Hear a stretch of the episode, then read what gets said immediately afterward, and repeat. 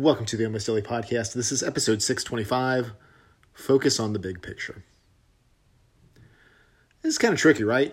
Because we talk a lot about focusing on the efforts, the things that are within your control, which a lot of times are those things that are right in front of you, right? Like you literally, if it's something that you're in control of, it's usually right there in that moment. So, why do we also, if we're focusing on the things within our control, do we want to keep focus on the big picture? Because you start to see that over the course of time things play themselves out. If you're just looking at what's happening right in front of you and that's all you look at, then every choice that you make becomes magnified in a way that it shouldn't. Because what you're doing, whether this is weight loss or whether this is development or whatever this is, is you're working through a process. A process where you're just making decisions, taking actions, and over in having checkpoints to kind of see where you are. If we're doing weight loss, that's what we call the progress updates. And you're just moving along. But see, you're, you're doing these actions, but there's also going to be times where you step away or things don't go the way that you would have planned over you know in between progress updates or in between checkpoints or you'll have a series of, of updates that that aren't going the way that you would like them to and it's easy to get frustrated it's easy to say, you know, well, why am I why am I even doing this? Like, why can't I get this together? That's that's one that you hear a lot, right?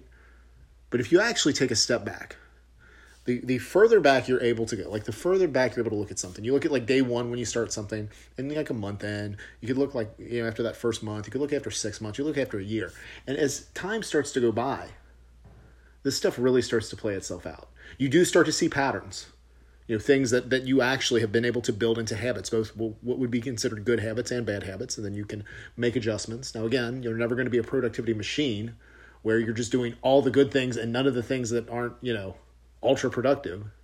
So you got to give you know you, you have to be able to give yourself some slack on that. But what happens is that you do realize then that you are focusing on a process instead of just the outcome which a lot of times outcomes are what people tie goals to. But the outcome is just the results of your efforts. If you're going to set goals, you should set those again around those things within your control.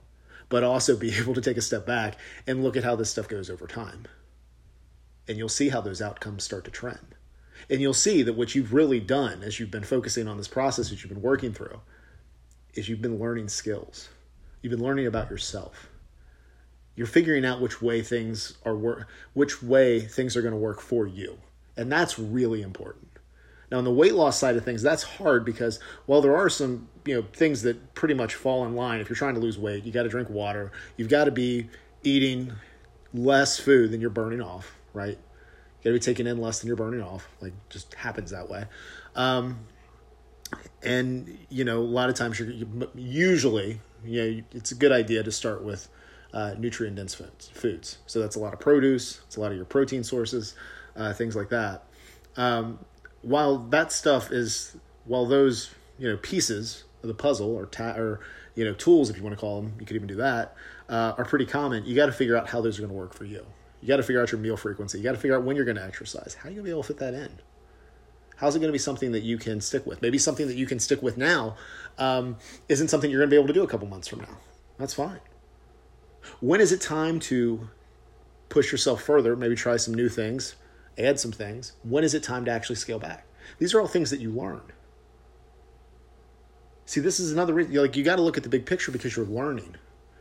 Not only are you seeing how, how results are coming in over the course of time, and the more time you give, again, the, the more true those results are going to be, but you're learning about who you are and it's really hard not to want to rush through this and it's really hard not to get frustrated and it's when things aren't going the way that you want them to, to go it's really hard to just take a you know take a step back and be able to focus on the process instead of, instead of the outcome that you've tied some goals to. It's hard to do that.